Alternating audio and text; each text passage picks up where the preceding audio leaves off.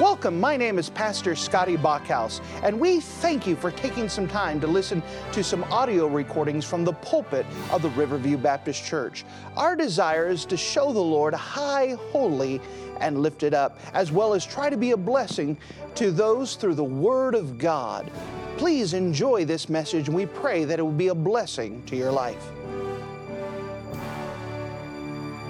Would mind to take your copy of the Word of God and turn with me to Psalm. Psalm 119. Of course, we're in the beginning of our series of Psalm 119.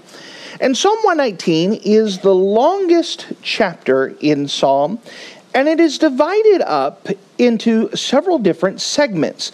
These segments are based off of the Hebrew alphabet. And so, using this as our basis, we've divided them up. Remember that Psalm 119 is written as an acrostic, that it may not translate that way into English, but in Hebrew, in the first section, every uh, letter began with Aleph or the letter A. This week, we're hitting Beth. And so, in Hebrew, every, uh, every verse in this section would begin begin with this letter Beth, which is equivalent to our letter B. And uh, that's why it's broken up in these sections.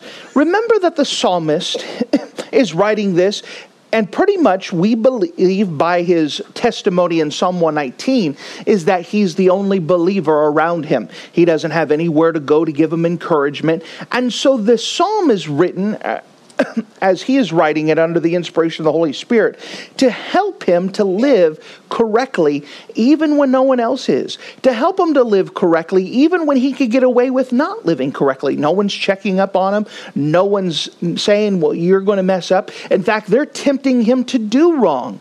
How do you learn how to do what's right when no one's checking on you? How do you know to do what's right when you could get away with doing wrong easily?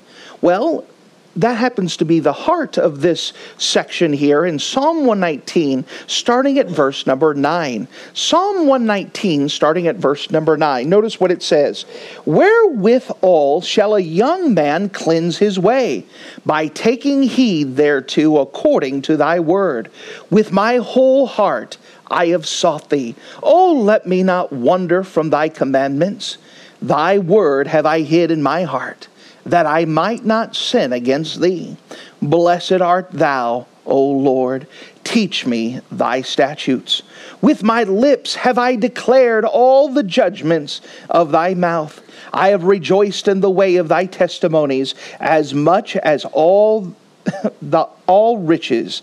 I will meditate in thy precepts and have respect unto thy ways. I will delight myself in thy statutes. I will not forget thy word. And if you have the habit of marking things in your Bible, and if you have not already previously, please mark verse number 11. Psalm 119, verse 11 Thy word have I hid in mine heart, that I might not sin against thee. Thy word have I hid in my heart, that I might not sin against thee. The continual problem of man is sin. Without a doubt, that's our problem.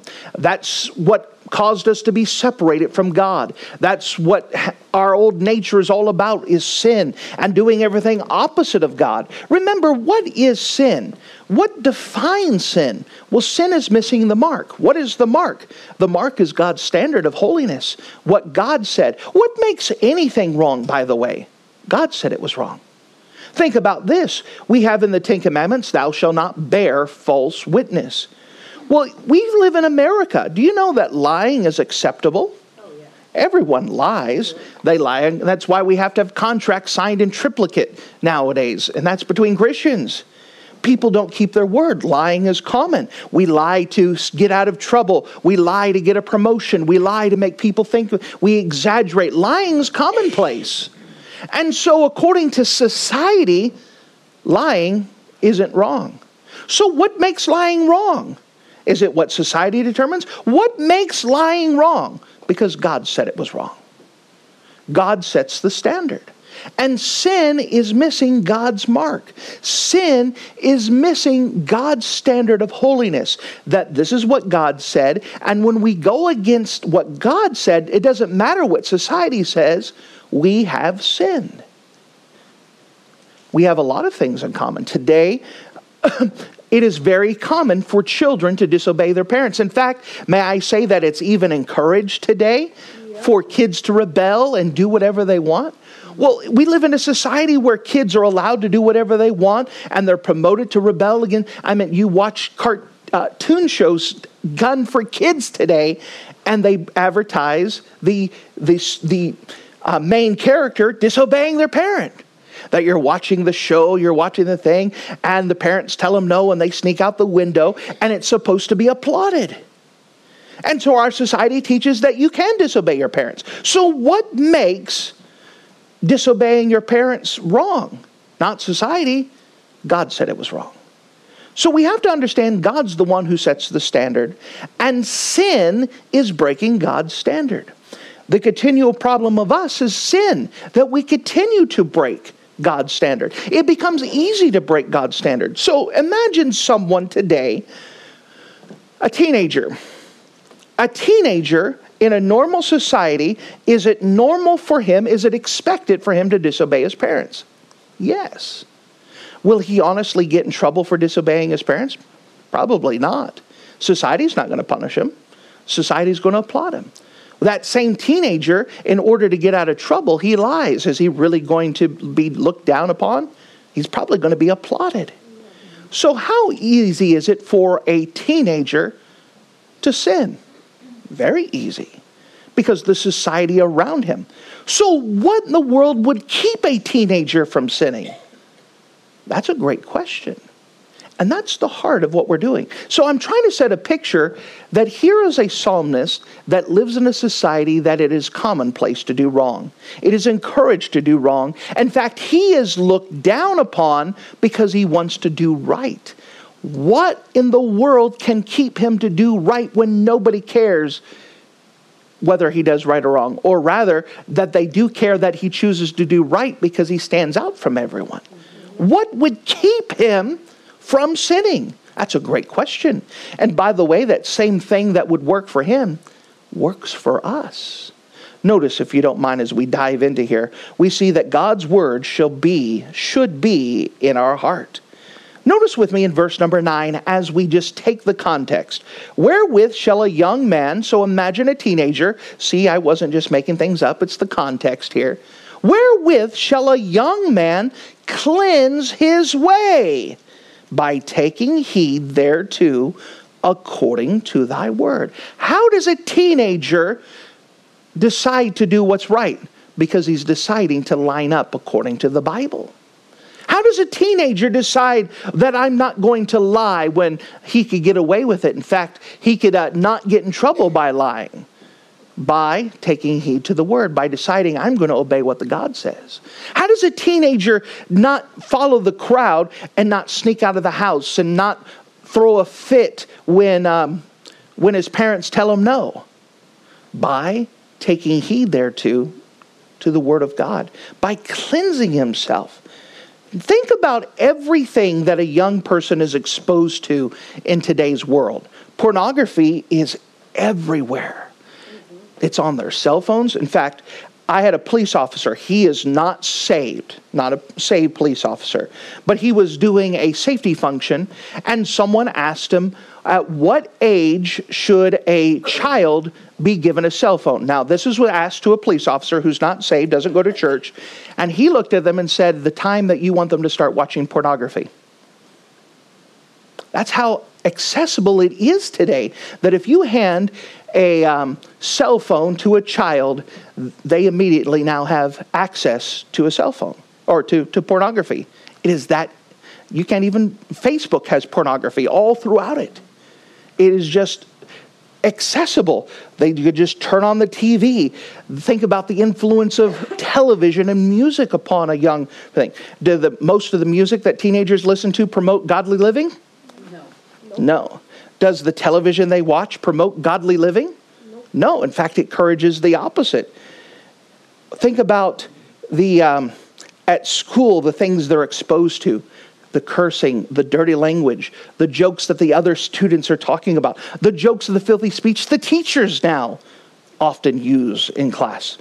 Then, along with it, the immoral lifestyles promoted by the administration. You go to a school today, and ungodly lifestyles are just promoted into it. The culture and other young people. Then you mix in the culture's obsession with sex and vile things and things done with a snicker or a smile. Think about it. Our, our, teenagers are almost at the place where you're like, how do they even have a chance to live godly? How do they do it? By taking heed thereto to the word. The only way that they're going to live a life pleasing the Lord is when they make a choice that I'm going to stick with the Bible. I have to make the choice that I'm going to stick with the Lord. So think about this psalmist. Think about it that I personally believe it's Daniel. So here's Daniel who's been kidnapped, the temple's been destroyed, he's been placed in the court of Nebuchadnezzar. And he can now live however he wants because he's in a different country. He has a different expectation. How is he going to live what's right? How is he going to follow rules that nobody wants to uh, obey when he get away with it? By following what the Bible says and making a choice to do so. Think about it some more. Verse number 10. It says, With my whole heart have I sought thee. Oh, let me not wander from my commandments. Think about this. Part of the problem, even with professing Christians, is that we don't want to follow God with our whole heart. Amen. We're half hearted about it. Yep. Oh, I like the Christianity. I like to be considered a Christian, but I don't want to obey what the Bible says. That's commonplace. Oh, I, I like calling myself a Christian, and I, I, I like the, the, the uh, idea that people have of Christians that I'm a good person, but I don't want to go to church. I don't want to read the Bible. It doesn't match up. There's a half heartedness with it. And with a half heartedness towards God's commandments, it's going to be a wholeheartedness to embrace the things of the world we have to go with a whole heart. That's one of the problems that we have. Why is it that Christians can commit adultery? Because they're not following God with a whole heart. Why is it that Christians get in trouble all the time? That we're almost ashamed. Please don't call yourself a Christian. You know, just we almost have to explain them away. Well, mm, because they don't follow with a whole heart. They play at it. It's no big deal. Uh, there was an old expression of Sunday morning glories. It's a special flower of morning glories that they only bloom in the morning. That's it. And then they, they die and go off. You got Sunday morning glories, people that become very good Christians Sunday morning, and then they wilt away and you don't see them until maybe next Sunday, if you're lucky. They're just that, there's no wholeheartedness there. And that wholeheartedness is going to allow society and the culture to keep you away from following after God. There's a decision that you have to follow God with a wholeheartedness. Seeking the Lord to have their path cleansed requires a Christian to seek God with their whole hearts. A young person who wants to look pleasing to the Lord, yet desires and craves the sinfulness of the world, is going to be headed for destruction and to ruin. God calls for total commitment. Jesus says quite a bit in the gospel records. He gives this thing if you do this, you cannot be my disciple. If you do this, you cannot be my disciple. All of those passages deal the idea of making a commitment that I'm going to follow God. There is no half hearted thing of following after God and be a true Christian. No such thing. No such thing. Notice, if you don't mind, as it continues on in verse number 11 Thy word have I hid in my heart. Why? That I might not sin against thee. How was it that he could say, I'm going to not going to sin against God? What is my prevention? How am I going to, when I come to a decision to do wrong or to do right, how am I going to choose to do right? Thy word have I hid in my heart that I might not sin against thee. By the way, that does not happen with a chapter a day keeps the devil away. By the way, that's a lie. You have to saturate yourself. You have to memorize Scripture. You have to spend more time on Scripture than just, well, I showed up at church and heard a good message. You're not going to hide God's Word in your heart that way. You have to read it for yourself. And you have to, on purpose, memorize Scripture. Why? That I might not sin against thee. It is amazing when you hide God's word in your heart and you come up to a thing and God puts that Bible verse and brings it back to your memory without you thinking about it. That's the work of the Holy Spirit. And and then stops right then and God says, "No, thou shalt not bear false witness." I was going to exaggerate, but may, let me tell you the right figure, the right thing.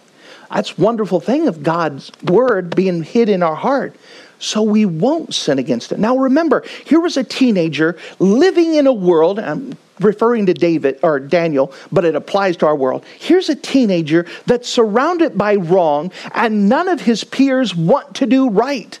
How does he end up doing right in the midst of all that pressure? Thy word have I hid in my heart, that I might not sin against thee. It is a purposeful and intentional act that it's preparatory work. He says, In my room right now, where I'm at, at church right here, I'm making a decision that I'm going to hide God's word in my heart. You're not going to memorize scripture when you're in the midst of a moral dilemma. That's when you have to already have it memorized. That's where you already have to have it in here. For those who don't read God's word at all, how are you going to have the spiritual strength to do something that you want to do, but you know what you shouldn't? Does that make sense? Yeah. By the way, why does anyone sin? Because they want to. If sin wasn't fun or enjoyable or give a tiny bit of pleasure, we wouldn't do it. Correct? So when your flesh and your body wants to commit sin, what is the only way that's going to stop you? God's word. This is an important thing. Thy word have I hid in my heart that I might not sin against thee. That's when the preacher jumps up and down and says, Read your Bible every day. And someone rolls their eyes and say, This is stupid and boring. They're hurting themselves. I'm trying to warn them. I'm the best friend you have. When I'm trying to work with people, memorize scripture, memorize scripture. It's not because I'm some religious zealot that I have nothing. I want you to know God's word and period. I'm saying this is going to help you when you come to those. You need to memorize scripture. You need to have it because when you come face to face, your flesh is not strong enough to overcome. You need God's word behind it to help you to have the spiritual strength to say no. By the way, this is gun for teenagers. It applies to adults. Do you know that teenagers, I know you may not believe it, our society does, but teenagers can choose to do right? It can happen. Yeah. A teenager can choose to become pure until marriage. yes, it can happen. A teenager can choose not to cheat on their test. they could choose not to. And they could choose to do it because they want to do what's right. But it comes by having God's word in their heart. So not only should we have God's word in our heart, but God's word shall be on our lips. God's word should be on our lips. Jesus rightfully said in the gospel record of Matthew, chapter 15 or 18, you don't have to turn there, but it says, Those things that proceed out of the mouth come forth out of the heart. They and they defile the man. But the things that proceed out of the mouth came forth out of the heart. You guys have all heard the illustration of a sponge, right? That if I take the sponge and squeeze it, what comes out of it is what was in it. So if I squeeze it and dirty, nasty water came out, guess what was in it? If I squeeze it and clean water came out, guess what was in it? You understand when the pressure's on and you get squeezed, what comes out of your mouth is going to be evidence of what was in it. Amen. May I give an illustration? Let's say that you're taking a hammer and you hit the wrong nail you don't have time to process and say, hmm, what should I say to express the pain that I have? Remember, what's in here comes out. If you start cursing and swearing, it's evidence of what was in there in the first place. Do you know that you could get to the place where you put God's word in your heart, that you hit the wrong nail with a hammer, and you could still say God's good and God's still right, and it's not something you planned and you thought about, but it just came out? Because you put the right things into it. God's word have I hid in my heart that I might not sin against thee. But notice this in verse number 12. Blessed art thou, O Lord, teach me thy statutes. With my lips have I declared all the judgments of thy mouth. He says, With my lips I have declared. not only have I hid in my heart, but I'm also going to allow my lips to say those things that was put into my heart.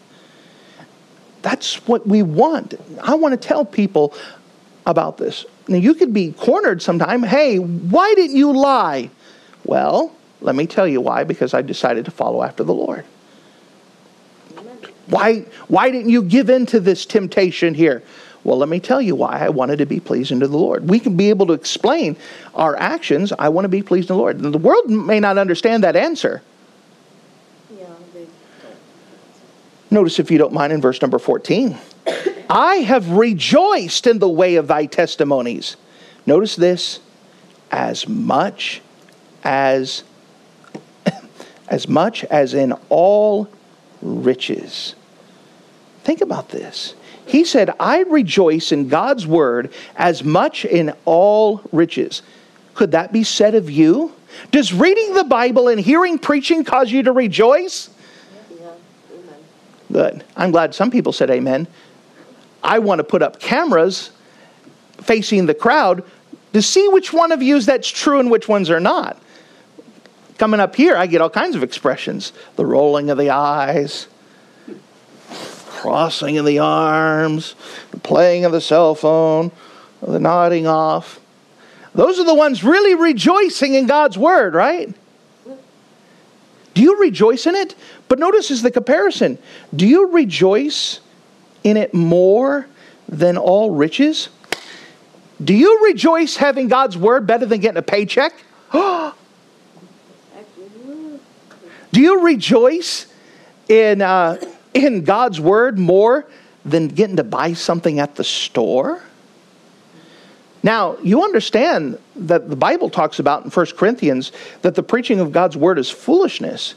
I preach like this, and there are people who have no desire for God's word that says, What in the world is this nonsense?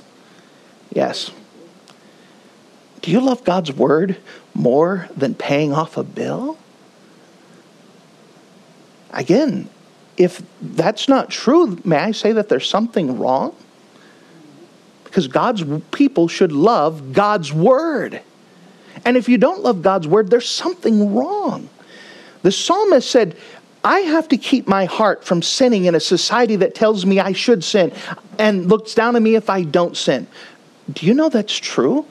That we have a society today where by age 13 now, most teenagers have attempted some sexual act. By age 13 now. How, how do you get to the place where, where if you haven't committed a sexual act, you've decided to stay pure, and the rest of your classmates look down on you, how do you uh, keep that pressure? I mean, that's a lot of pressure by taking heed to God's word, hiding God's word in my heart. You understand, there's a lot of pressure on people today teenagers especially, but it goes throughout society. The pressure is to sin. The pressure is not to live the Lord. You could call yourself a Christian all you want, just don't act like one. Don't behave like one. How do you stay pure? How do you live right with that much pressure? Now, I understand, but uh, where we're at, we're a minority. Preaching like this doesn't fly. If I posted this on Facebook, I'd get beat up if this get posted on YouTube, I'd get beat up. The comments would be, they're like, you old fogey people up there, you're just limiting people. No, I'm going to give you freedom. Sin puts you in bondage. Bible gives us freedom and liberty. The freedom to follow after God's will, the freedom to enjoy life without alcohol. Amen. I passed a church, and I'm not going to tell you which church in Green Bay. They're having, gearing up for their picnic, and they had the beer truck already parked in there ready to go. it's so common. It is just crazy. How do you how do you keep how do you keep from doing what's wrong in a society that's telling you to do wrong? The only way is by taking God's word at your heart. Do you rejoice in God's word? Is it something you crave? Is it you say, Well, sure, I crave it. Wonderful. I'll see you Sunday night. Amen. See you Wednesday night. What? Why not? Is it something you crave? Is it something you desire?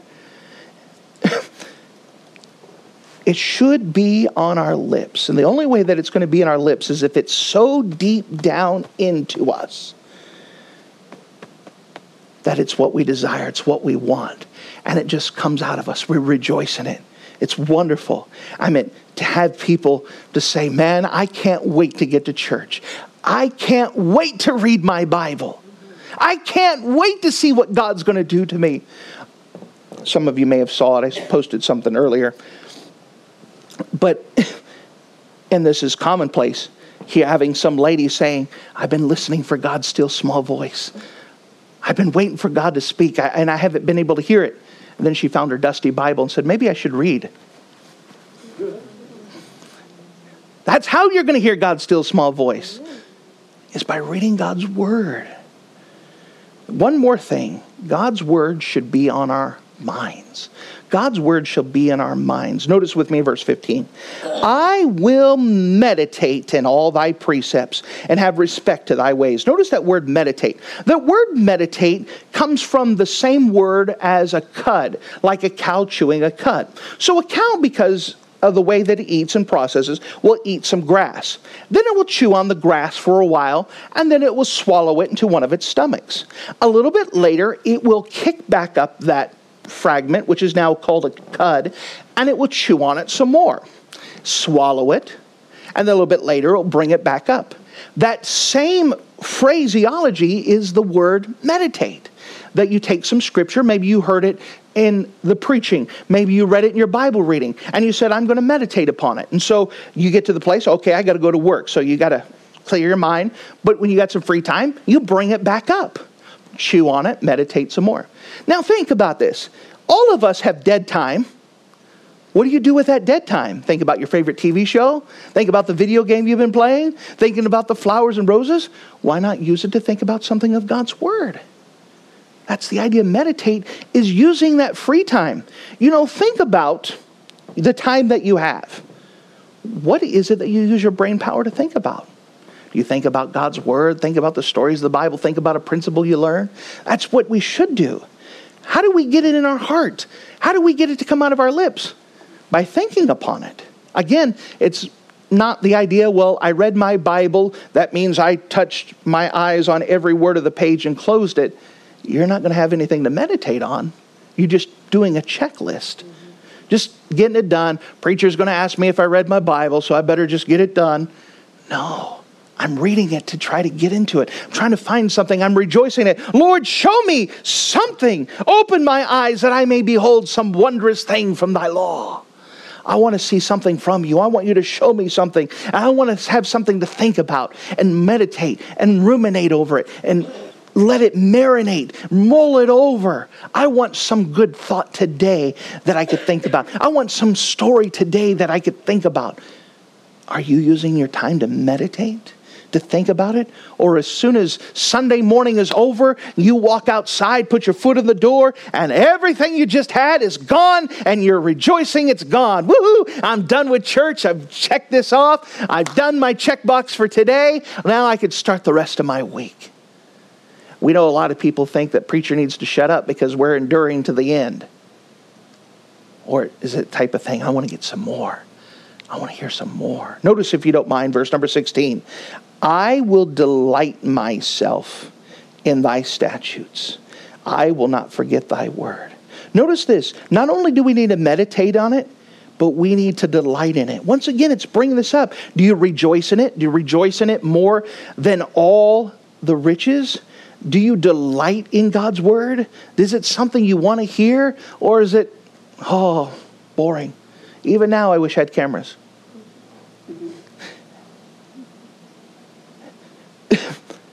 There's no use of reading God's word if you're just going to immediately forget it. Is it something you want? So, the prevention of sin in our lives includes having our mind filled with the Word of God. So that way there's no room for sinful thoughts to enter. Let's go back to the young man. We live in a pornographic age. It is very hard to think about pornography that you saw when you're saying, for God so loved the world that he gave his only begotten Son, that whosoever believeth in me. Those two thoughts can't occupy the same space. It is very hard to think about cheating on your taxes when you're thinking about the goodness of God and how good He's been to you and how He's provided for you. Mm-hmm. It is very difficult to lie to your teacher or to a biblical authority when you're thinking about how honest God has been to you. So, what is the prevention of sin? Now, I understand that the church is a hospital and we try to help people with the consequences of sin, but we've all heard that prevention is worth a pound of cure. I messed up that thing, but you understand what I'm going to. That we're supposed to, prevention is better. I'd rather prevent you from going into a life of sin. I'd rather prevent you from having the chains and the bondage of the consequences of sin. And how does it start? By having God's Word. Thy Word have I hid in my heart that I might not sin against thee. Thank you for listening to this audio message. This is Pastor Scotty Bachhaus, and I encourage you to take this information that you just received and make a specific decision to follow after the Lord. If you don't know Jesus Christ as your Savior, let me beg you to take the time to receive Jesus Christ for the forgiveness of your sins. If you are saved, I encourage you to make a decision in your life to help you get closer with the Lord. If there's anything specific we can do to be a blessing or to pray for you, we encourage you. Look us up on the internet at riverviewbc.com. Once again, that's riverviewbc.com. Or if you would prefer to call us, you could give us a call at area code 920 530 6308. Once again, that number is 920 530 6308. If there's anything we can do to be a blessing or an encouragement to you, please let us know. We would love to make ourselves available. Thank you.